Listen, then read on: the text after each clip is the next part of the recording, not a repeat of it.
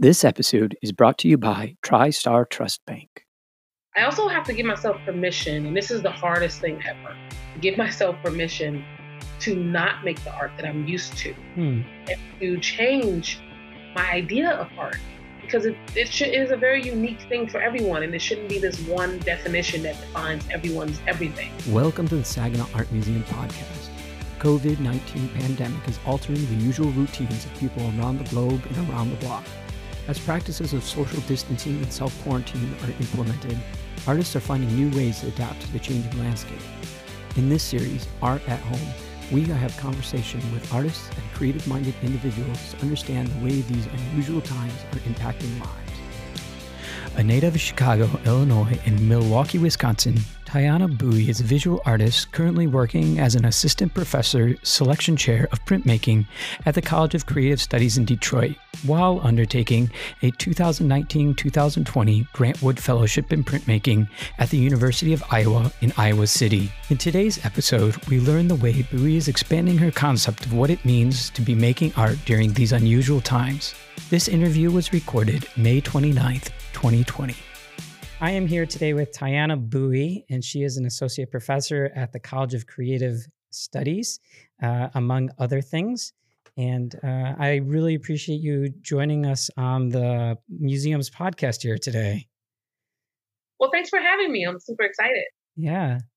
So let's jump right in. Both as an art instructor and a working artist, tell me a little bit about the way that the current pandemic is influencing eh, not only the work itself that you're making, but how you're working.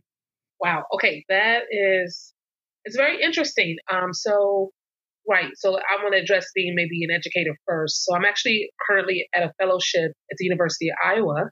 So I actually took a um a academic year off of uh, my job at CCS to come here and focus on my work and also still teach one class per semester.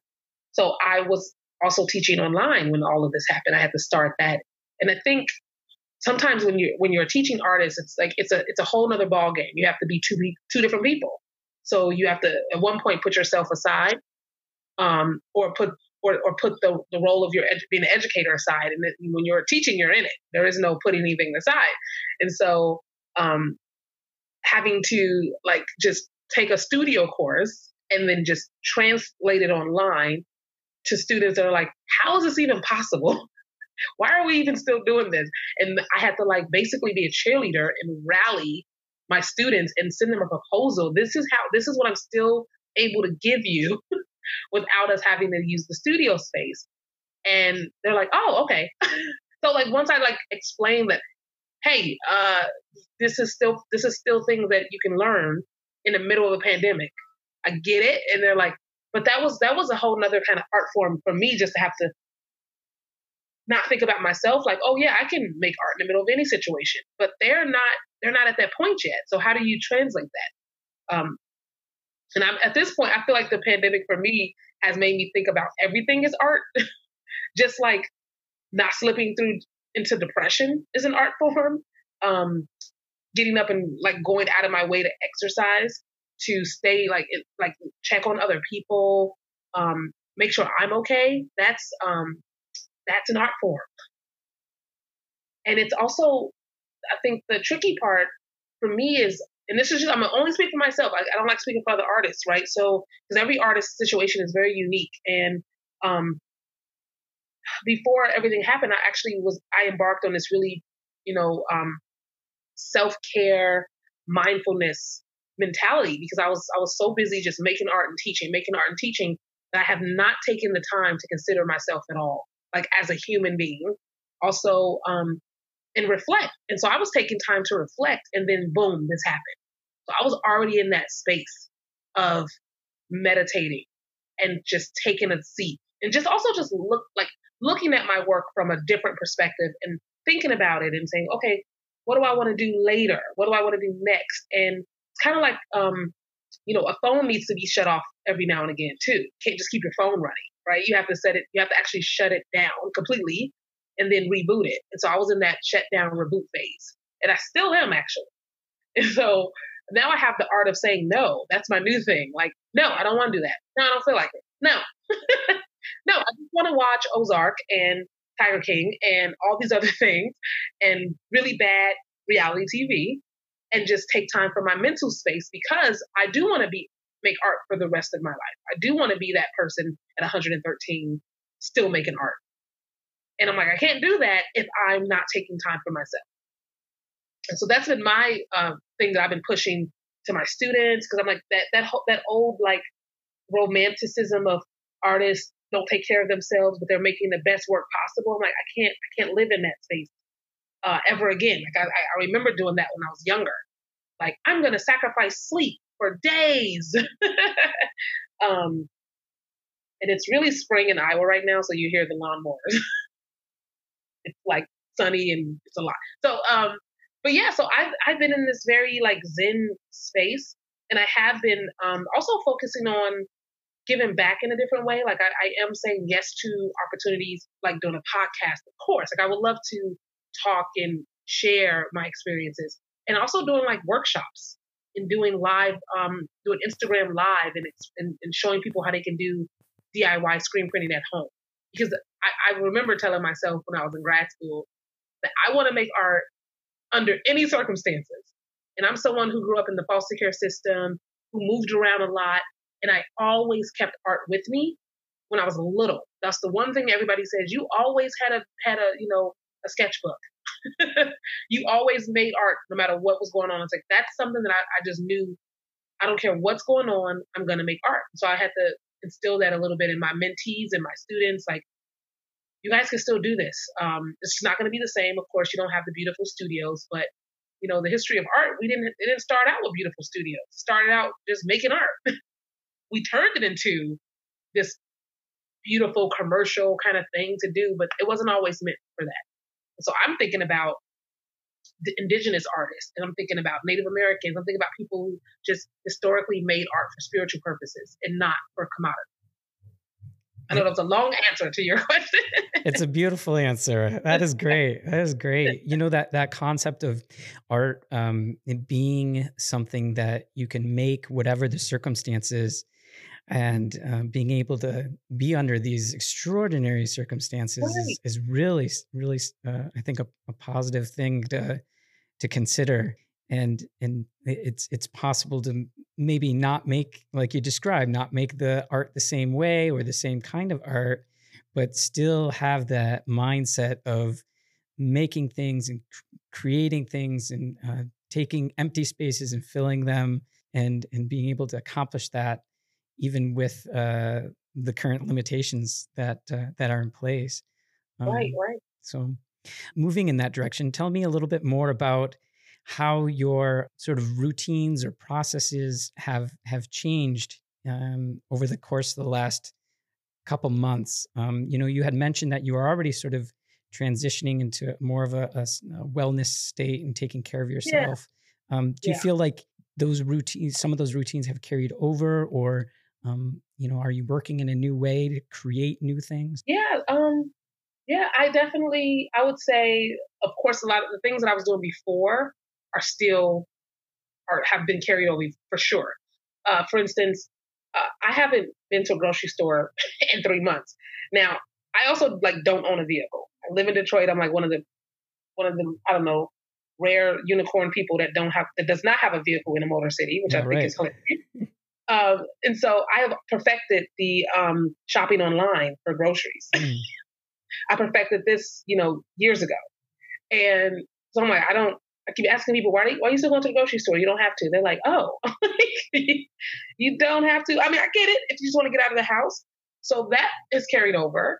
Uh, me not driving myself around. Um, now, I will say I tend to travel a lot, so I haven't um, hopped on a train or you know a bus, which I love traveling that way, but I have to reconsider all those things. And now I feel I feel like I'm, I'm going to be forced to get a car soon, actually, because I I, want, I don't want to put myself and others at risk. So it's actually be easier just to drive myself around. Um, what what else has changed? I uh, my routine, of course, is I, I, I don't get to interact with the students as much, like just in person, and also colleagues. But the beautiful thing about being at this um, fellowship is that I'm here with two other artists, Suzanne and Tony. They're both um, fellows in the, the Grant Wood Fellowship that we're in, and we've decided to be a little colony of our own. So we um, are kind of coveted it together. Like, so I, I get to see my neighbor, I get to see Tony and his kids. And so we've kind of created this interesting village. And before this, we didn't have time for each other. We were just doing our own things. So now we're like forced to be in this life, in this moment together at a, at a fellowship, which is very rare to have, have this opportunity with people. So I've actually just leaned into that and we do potlucks and we, we, because we're all social distancing together. So we, we're very transparent about where have we been? Who are we around? And so we know that the, um, that the three of us are like in this together. We do bonfires. I was like, I'm just gonna lean into this um this connection that I can make. And I have been making way more phone calls, of course, than I normally do. Uh, calling family members, getting in touch with old friends, and just um, and one thing my my good friend Alice has, she's a Pilates instructor, and we do Zoom Pilates together. And I ended up inviting 20 people to do it, just all my like, people that I know. And then she's like, I don't care. And so now every basically day and every other day, about 20 people kind of come into the Zoom. And it's something that started because of this, because Alice is like, I can't open my studio, you know, so let's just do it. But I think these like new things that have popped up have been very, um, just very good and healthy. And it's, it's taught me to really appreciate the community that I exist in.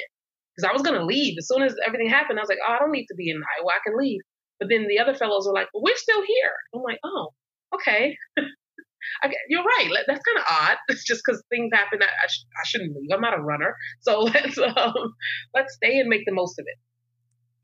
Yeah, it's. I'm. I mean, from what you're describing, some of those relations are relationships are able to go a little bit a little bit deeper just because there's the opportunity to do it. Um, yeah. th- where you can focus more on less and uh, just go go a little bit further. Right, right. Along those lines, you know, you found some some workarounds. Uh, do you feel like uh, the creativity and the efforts that you're making in in your art um, have have sort of waxed and waned through this period, or do you feel like there's been a, a level of consistency throughout the pandemic in that creative process?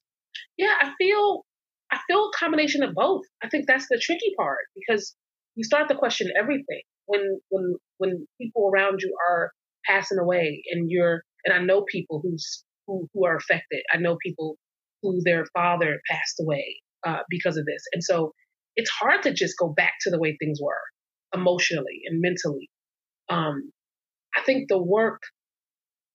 I, I don't. I don't question the work necessarily. I question what's next. And I don't like to force things. I don't like to go, well, I want to make art about a pandemic. Like that's not, that doesn't feel very natural to me at the moment, right? So I, I always go with what's natural.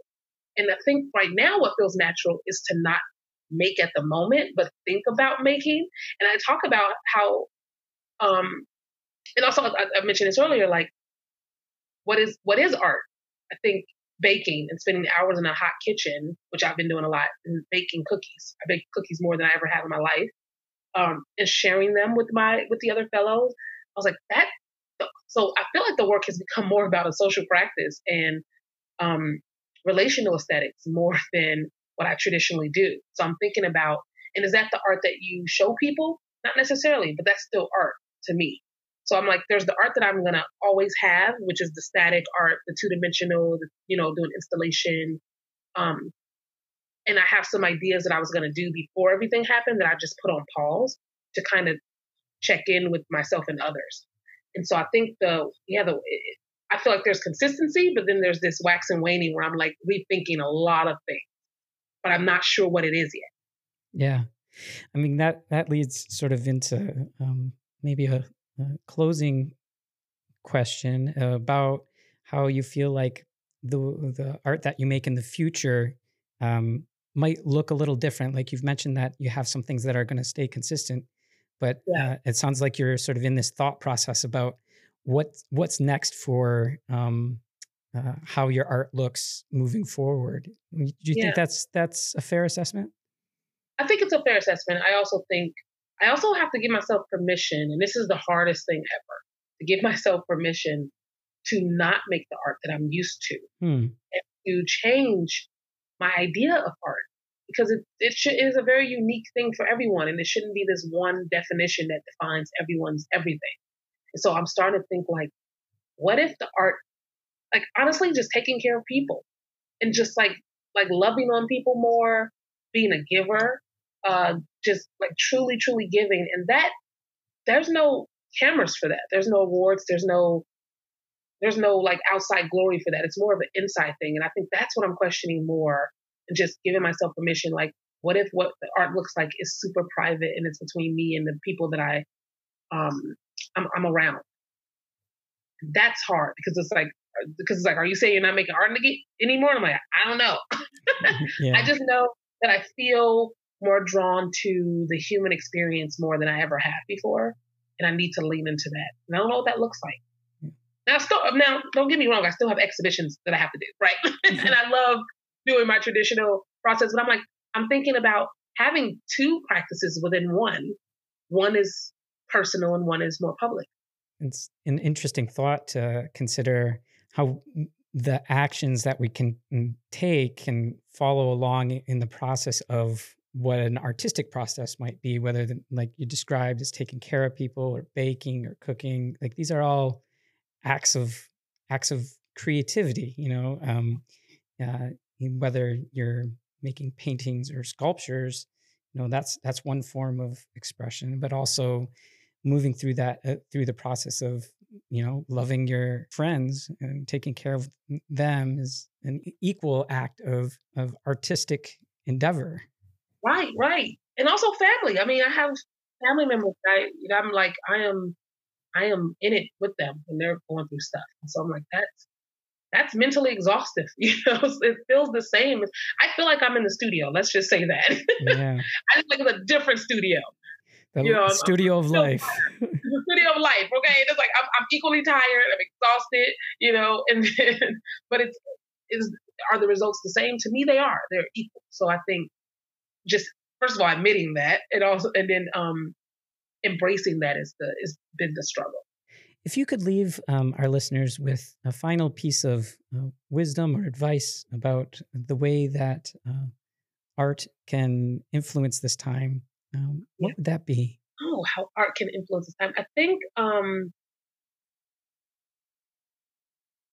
no, this one's hard because I'm thinking about a two two answers here. I'm thinking what I want to say for artists, right, and then what I want to say for you know, observers. And I think, um, well, first of all, I think everybody has an art muscle, and, and I think just embracing what what art is. If you are the the like caretaker of someone and you're giving back and you know all that stuff, like embrace that as art as well. I think that we do need to re-challenge the the notion of what art is, and I like I prefer like the art of. So the art of loving someone, the art of um, taking care of yourself, so I'm like, I think in this time, I've been seeing a lot of commercials where they're like, do this and do that. I'm like, stop telling me what to do in the middle of a pandemic. Can I just be? You know? So I feel like I just wish everybody give themselves permission to be mm. and don't feel pressure to like learn a new language in the middle of a pandemic. so, can you just love yourself in the middle of a pandemic? So that, I guess that's my what I want to just throw out there is like just like heal. Can we heal right now? Mm. So yeah. Well, Tyanna, it's been a real pleasure to chat here today. I appreciate your your insights and um, wish you all the best uh, into the future. Oh, thank you. Thank you for listening to the Saginaw Art Museum podcast. You can stay connected with the museum through our website and social media channels.